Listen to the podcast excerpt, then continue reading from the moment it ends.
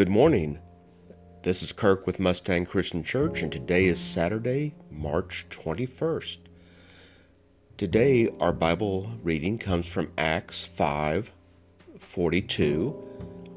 Day after day, in the temple courts and house to house, they never stopped teaching and proclaiming the good news of Jesus Christ.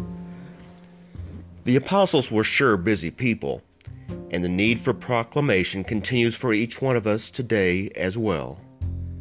The book of Acts records the energies and the commitment of the early church leaders.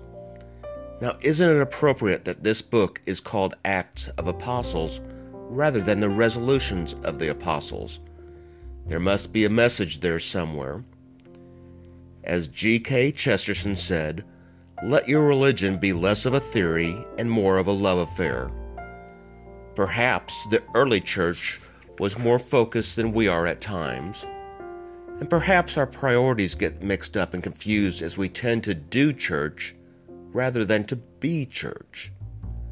Perhaps this is a good time to reconsider how we do proclamation, whether we do it in the temple courts or on the tennis courts or at the local coffee shop.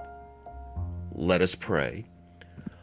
Lord, you send us into our worlds to proclaim your message of love, hope, and peace.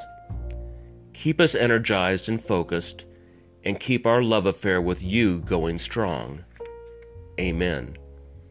And the thought for today is consider how you and others might change your style and focus of proclaiming to those around you. Be specific.